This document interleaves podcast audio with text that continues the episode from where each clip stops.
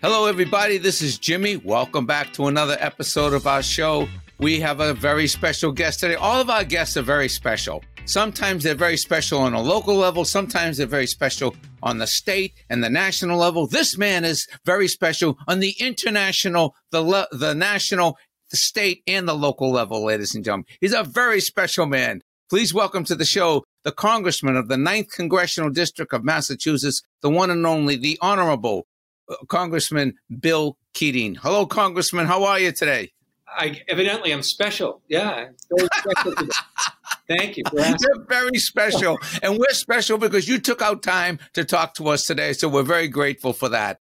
So, Bill, just remind people your district is basically the Cape and Islands. Is that correct? It's the South Coast. You know, areas like New Bedford, uh, the entire Cape, Martha's Vineyard, Nantucket, and the South Shore, most of the South Shore. Okay, great. By the way, Bill and I will be doing an event on May 31st in New Bedford. All that will be in the show notes, and it's also be on my website and on Bill uh, Bill's website, keatingforcongress.com. But uh, Congressman Keating, thanks again for making time for us today. Just let's start off with the state level. You represent the South Shore, uh, the South South Coast, New Bedford. What are the biggest challenges down in your district with the Cape and Islands and the South Coast? Well, I think that if you look at our region, it's no surprise that it's, really challenged environmentally. Uh, it's a coastal area. My district is one of the largest uh, coastal districts. If you if you put all the islands together and strung them out in the entire country, and so we have erosion. Uh, we have a lot of the contamination.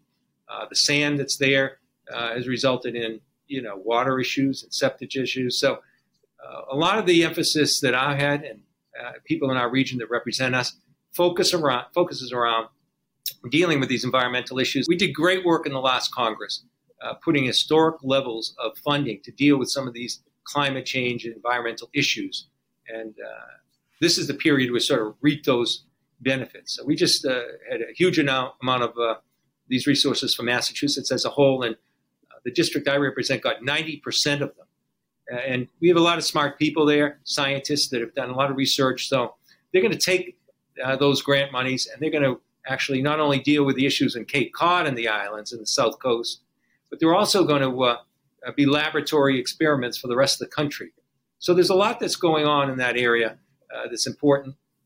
and certainly representing that area where people come down if they can get over the bridges uh, in time these days. They come down and uh, enjoy it, but there's a lot of work and there's a lot of uh, challenges to a district like that too.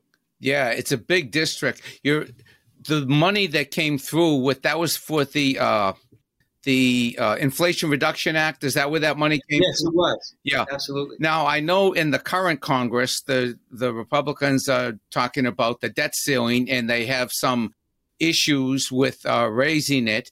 And one of the things they wanted to do was cut back on the environmental uh, funding. Is that correct? That's absolutely right. Uh, actually, uh, the debt ceiling issue is a, a serious one. Uh, it's one that if we default, uh, there'll be 8 million people in this country right away uh, facing the loss of their job. 45% of the value of the stock market would go immediately. These aren't scare tactics. These are the realities that if we do default, uh, it's like playing Russian roulette uh, with, the, with the economy, you know, these kind of standoffs. Mm-hmm. These are for bills that have already, we've already spent the money. So if someone, uh, it's like going out with your credit card and you've spent the money, and then the bill comes in, and you say, Well, I don't want to pay for it. So the thing that's important is we can look for areas of agreement where we can uh, look to cost save, uh, look for areas of waste, look for uh, prioritizing issues. But you do that in the budget. You don't do that uh, when you're holding hostage uh, bills that you owe. Uh, and you know that's something that's going to have drastic effect, not just in this country, but with the value of the dollar as the standard currency of the world, it will have global effects as well. Uh, so I, I hope that we can get past this. We, have had standoffs before. Uh, in 2013, I believe it was. We had one, and we're paying money now, uh, just in interest rates because of the political stunt. Uh, uh, you know, threatening to default then. So we're, we're, this is a serious issue. uh, and, and, I hope it can get behind us uh, in short order, and we can move forward to the other issues. But if you ask in Washington right now, what's the number one issue?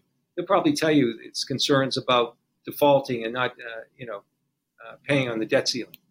Right. It would be huge for your district, not to mention the, the country and the world. But your district, all that environmental money that's allocated for that district wouldn't be there. Is that correct?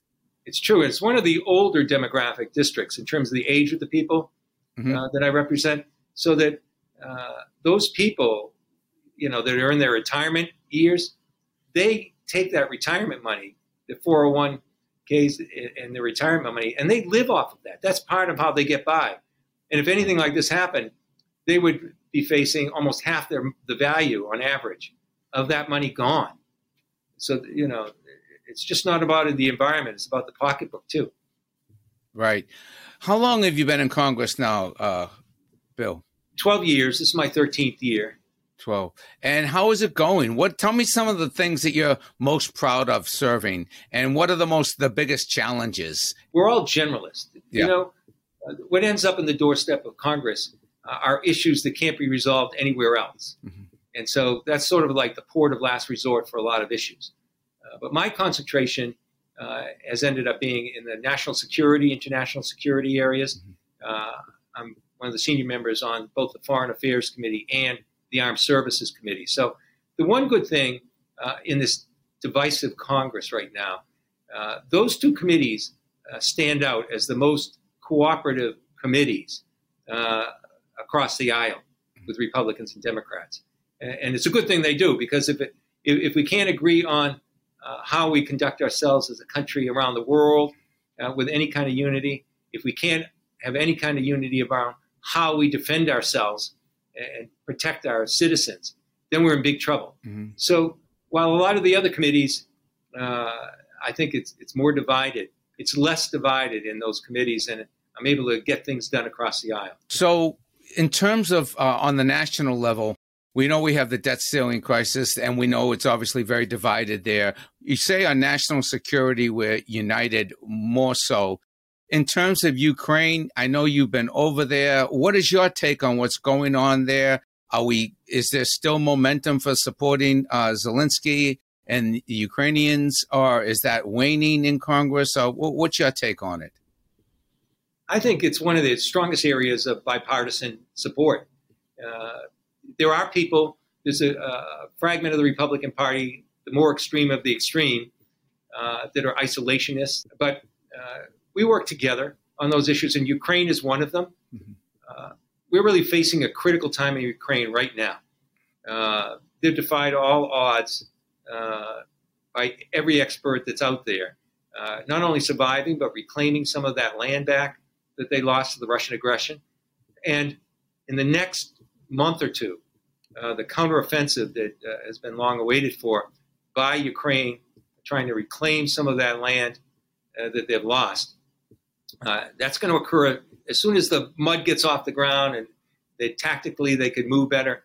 You'll see that happen, mm-hmm. uh, and it's it's going to be pivotal maybe in terms of whether the war drags on or whether uh, the Russians are forced to come to the table and negotiate it all. So uh, this is the this we're almost at that pivotal stage. Uh, I must tell you though, the atrocities.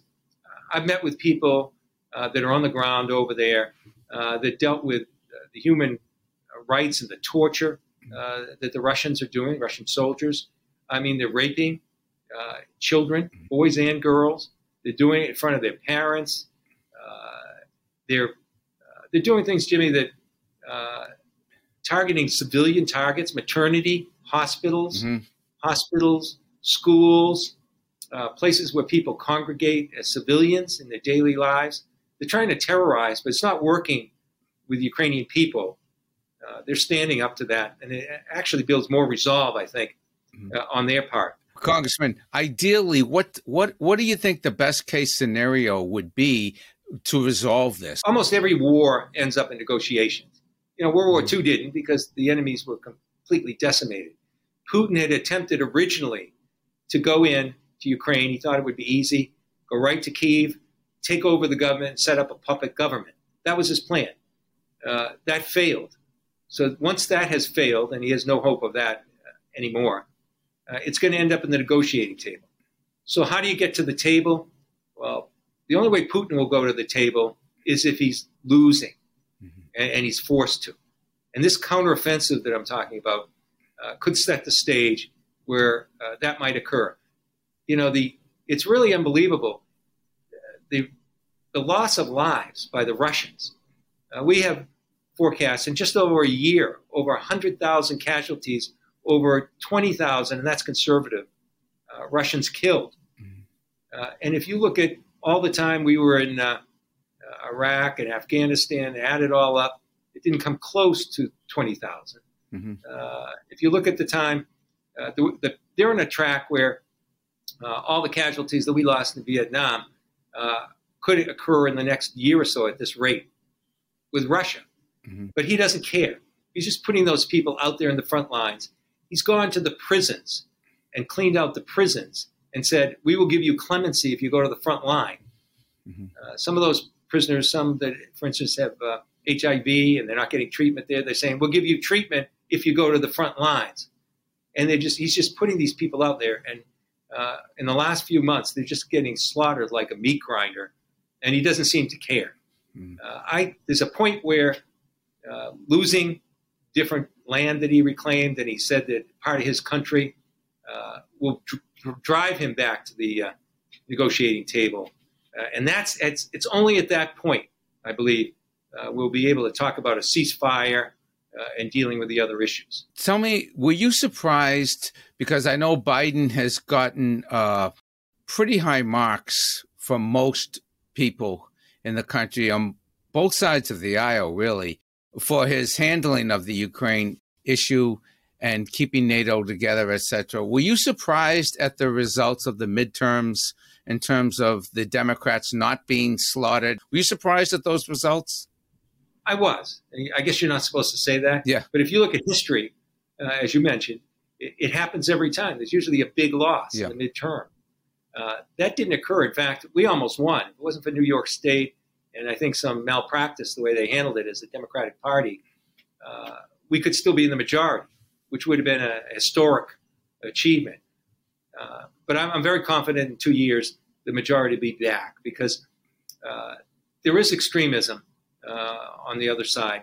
And when they're talking about these radical uh, cuts, uh, they're cutting into veterans issues, they're cutting into Social Security and Medicare. They say they're not going to do that.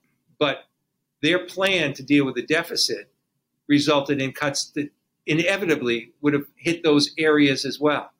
They want to cut, but they just don't want to say they are going to cut it. Mm-hmm. That's hugely unpopular. Right. And, and they've taken the time they have right now. And you have to ask yourself this question in, in very uh, common sense terms.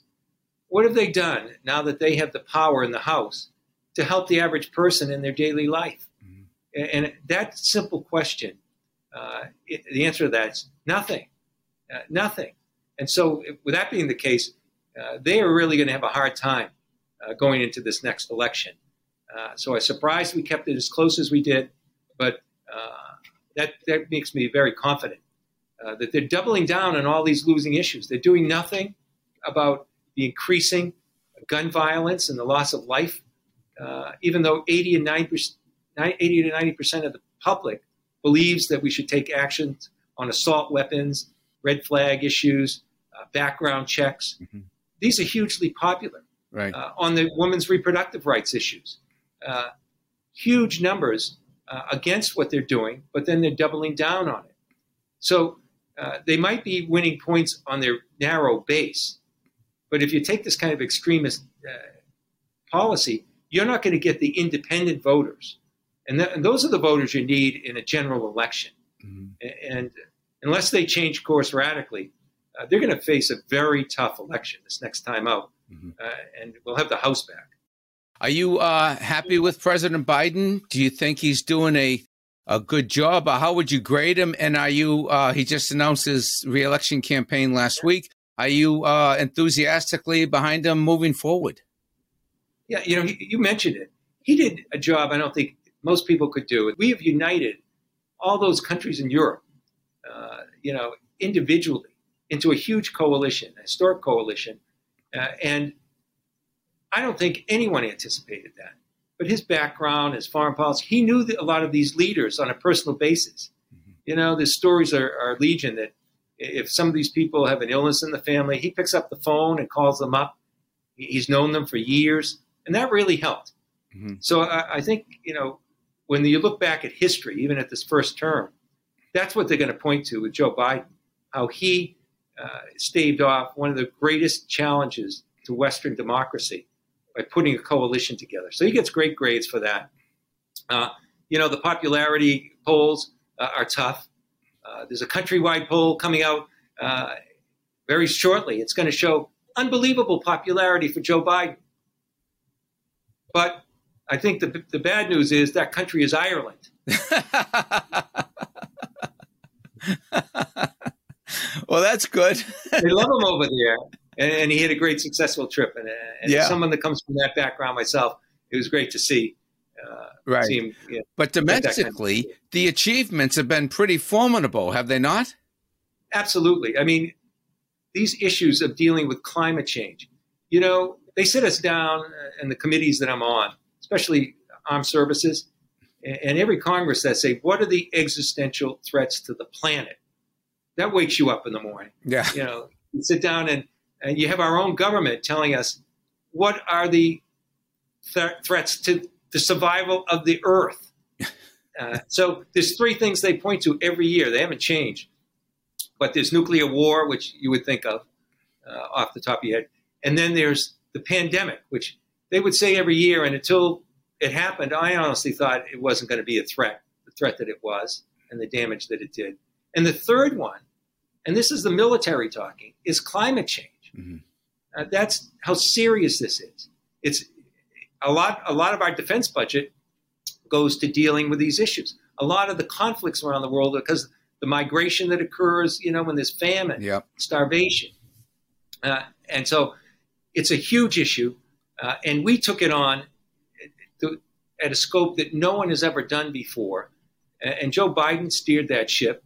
And now we're seeing the results of it in an unprecedented investment uh, that's there in some of the highest growth industries. And, you know, everyone's talking about China. Uh, they were ahead of us in so many fronts. This investment that we did on climate change uh, is one that's going to propel us to the lead on that front as well. And, and you know how we did most of that?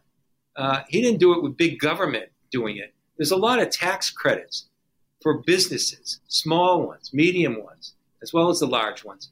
Uh, and having that kind of uh, you know monies there to push them over the top in, in, in these investments, uh, it's incredible. The, the, one of the fastest growing parts of our economy surround these issues. And if we're going to have good paying jobs into the future and a strong economy and not lose our footing to other countries around the world, that investment's so important. So uh, he gets high grades on that one too. Right. Well, you would think that the uh, the Republicans in the House would understand that the the the environmental legislation that they got through is a job creator.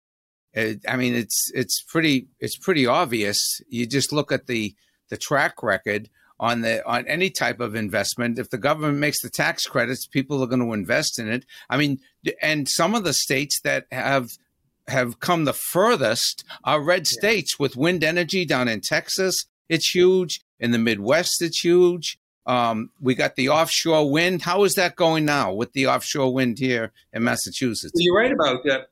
Even in this latest uh, Republican effort to uh, deal with the deficit, they won by 217 to 215 votes. I mean, that's as close as it gets. One person yep. changing their vote and wouldn't go forward. Uh, and they had to make changes on biofuels and those issues because those Republicans weren't going to vote for it because it's important in their district. Right. Uh, they're going to find out more and more. These are jobs in their district and, and jobs that are going to help us in the future uh, compete with the rest of the world and jobs that are going to help us deal with the climate change issue that we're paying so much for uh, as we go forth. So I don't understand exactly why sometimes they vote against their own district. Uh, you know, they're going in the other direction. Mm. Part of that bill uh, said that we're going to, they wanted to invest more in coal uh, and in oil and gas, uh, and uh, they're going in the opposite direction of the rest of the world, mm. except third world countries and things. So we're we're seeing them take very strange positions in terms of, I think, common sense issues, but also uh, political issues. Uh, this is a, you know, it's not a net gain; it's a net loss when you get to the general elections, because mostly independent voters don't have the same uh, enthusiasm uh, for parties. That's why they're independent. They they like the ability yeah. to go back and forth and choose, but that doesn't mean they uh, are not passionate about issues.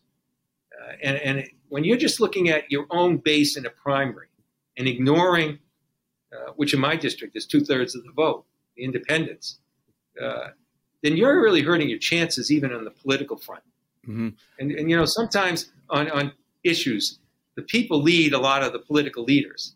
And, and when you're looking at the issue of gun safety, when you're looking at the issue that we have made great progress on, healthcare issues, uh, you know, the, it was the people that led some of the leaders. The public support was there before the leaders took action. And, and I think that they're going to see the effects of this because the people are ahead on these issues. Mm-hmm. And, and, they're digging themselves into a hole uh, on issues of personal freedoms. You know, a woman should be able to make her own healthcare choices. They had a whole uh, a whole week dedicated to having Washington make the decisions about what's going to happen in your local school and not having local school committees make those decisions. Mm-hmm. Uh, it's just the opposite of what, uh, you know, maybe a decade ago the Republican Party stood for. Yeah.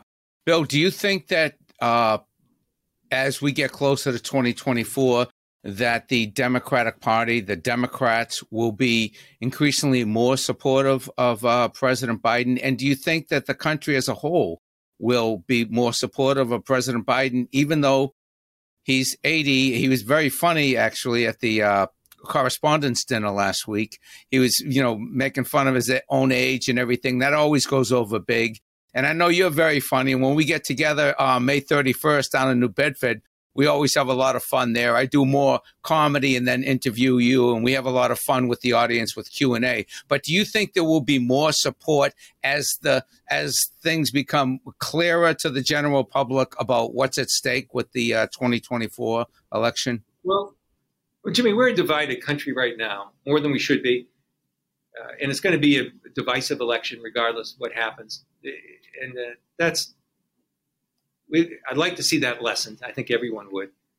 Uh, but I think if they look beyond uh, the divisive issues and what they're trying to do to vilify people in, in, that run for office and people, certainly the president, uh, they're going to look, I hope, behind all that and say, look what he did when democracy was threatened. Look what he did taking us out of the pandemic. Look what he did keeping the economy afloat. I have a lot of small business people in the Cape and the South Coast and South Shore. They'll say, you know, I'd be out of business now with the pandemic uh, if you didn't just keep us alive and keep our employees here working for us. Those issues are going to really take hold, I think, when people have a chance to reflect and say, where are we going in the future? Hmm. Because elections aren't about the past, they're about the future. And a lot of the things that we did together uh, with the president. A lot of the things we're trying to still do, they're not dealing with the past, certainly. They're not even focused as much on the present as they are in the future. One of the things we did, uh, called the CHIPS bill, uh, which put made in America businesses right in the front line.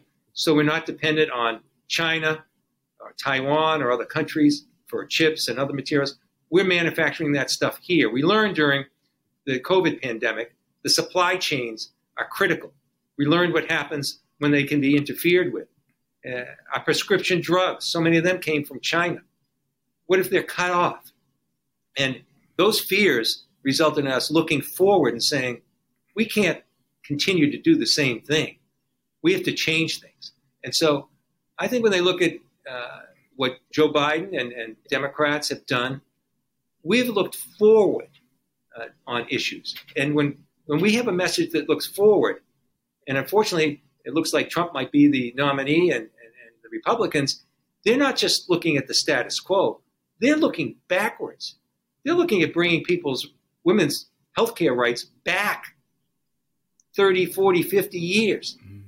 They're looking at uh, having Washington uh, interfere with people's personal lives uh, so that they can't make their own decisions at the local level. They're bringing the opportunity to vote close to the old poll tax days, where it's become harder and harder for people to vote if they're a minority or a college student. So you're going to have an election that I think with independents, and that's where it, it really is going to rest, uh, where people are saying, do we want to look forward or do we want to look backwards? Mm-hmm. And uh, it doesn't matter if the leader's 80 years old. Uh, if you're an 80 year old leader looking forward versus uh, a 77 year old leader looking backwards, I don't think age is going to matter that much. Mm. Good point, Bill. One issue I think that the president could, you know, not only help millions of people with, and uh, but also just it's a common sense issue is the issue of addiction and drug treatment that is essential to so many people. And i think he could really make the case like having the addiction in his own family obviously with his son hunter and the challenges that he had. He, that represents millions of people in the country.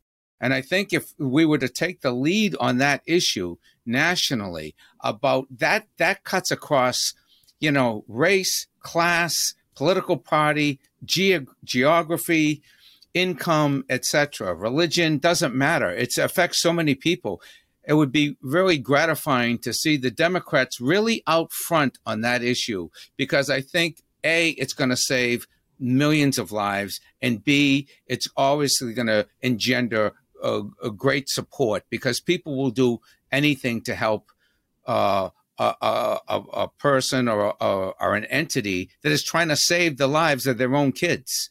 And that's what we're up against. I mean, as you yeah. saw last year, I think it was 100,000 overdoses in 2022 and it's ongoing. And I just think that he could be hammering that issue home, and the Democrats can be hammering that issue home all over the country. I, I lost a, a cousin and I lost a lot of friends uh, to addiction, uh, lives lost. And way back when I first became a district attorney in Massachusetts, the DA has a responsibility when there's a death to investigate how the death happened to make sure there's no foul play. And, and in the early years, time and time again, I was finding uh, often young people uh, dead and finding out that they weren't involved in any crime. They were involved in they they didn't have any background. They became addicted to prescription drugs uh, and the opioid drugs, and that set them off into heroin and other drugs as well. And uh, uh, I started the, the first uh, heroin council, one of the first in the country, uh, dealing with this. It was an anti uh, opioid council. And, and we realized right off the bat what was happening that these big corporations, drug companies, were profiteering and not telling the truth about the addiction that surrounds these opioid drugs. And now we've seen it move to fentanyl, more deadly, harder to deal with. They can make these in these very small, uh, you know, factories, if you will, mm-hmm. the size of a room, and, and, make money. And it's so hard to trace. Uh, so the stakes have gotten higher, and the challenges have gotten higher, even though we made some progress. But this issue should affect everyone uh, in, in the country. Uh, and because I can't, I don't know many families that haven't been affected uh, by this themselves. And even if their family isn't affected, their friends and neighbors, uh, the people they live with uh, in a community are all affected. And we can do more on this, but we have to work on the education front, and we have to make sure we're clear. We have to make sure there's resources behind it, and we have to take this uh, as the threat to life and human life that it is. And, and I think you've hit on something. People care about this, it's bipartisan, but the passion uh, of taking the next step and making sure we're driving these resources towards greater awareness of what's going on. Uh, enforcement helps, but the greatest thing we can do is uh, awareness and then treatment. when it's necessary. Right. Uh, and the treatment is very expensive, as you know. But the more we set up the ability to treat people, the less expensive it will be. And, and uh, I think we've made great progress on some fronts, but the challenges, the goalposts have been moved with fentanyl. Right. Well, Bill, I think a lot of it comes for the general public, just the average person, the independent voter, the people that uh, don't, you know, follow politics every day. It's the messaging that has to come from the White House. The messaging being as uh, up there when we talk about climate change we're talking about drug treatment you know it's got to be up there with the two three four things that are front and center on the minds of people because it's affecting obviously the homeless issue the gun issue the uh, you know domestic violence issues issue. health care pardon me the suicide issue. The suicide issue, absolutely. So I just think it's something that is needs to be addressed, and I think the president would be a, the perfect messenger for this, given his own family history and given the family history of so many of other people, uh, of Republicans and Democrats, going back to Jerry Ford and Betty Ford and Billy Carter and Jimmy Carter. I mean, you know, there's all these families have been affected on that level, and I just think it's something that would resonate with the American people. And I, I hope that they can uh, hear this interview and hopefully put it up there in the one the in the in the top three or four issues that they're talking about moving into 2024. You're right. Uh, I think the president is in a position where uh, I think the compassion he usually comes through with as an individual, as well as his own personal experience with son uh, could help. There's no one that's immune from this. Uh, and uh, we all have to look at this as a national priority. Well, Bill, you're right on, and thank you so much for your time today. I look forward to seeing you on May 31st in New Bedford. We're gonna have a lot of fun. I'll do a little performance. Bill will come out. He'll do a little. We'll do a little Q and A, uh, and then the audience. We open it up to the audience for questions, and it'll be a a fundraiser for Bill. And so if you like Bill Keating, come on down. If you don't know that much about him, come on down. Learn something about this former DA who ran for Congress and has been there for 12 years now, doing great work. And uh, it's got the best interests of the South Coast of Massachusetts and the United States of America at heart. So, Bill, thanks a million for being here today. Bill Keating, uh, KeatingForCongress.com or Jimmy Tingle com. You can get tickets to uh, the May 31st event. And it's great to see you again. Keep up the good work. Please carry the message. You make us proud and keep keep doing what you're doing. All right. Thanks, Jim. And thanks for you doing the work you're doing on the issues that we discussed as well as other issues. Appreciate it. Of course. Thank you, buddy.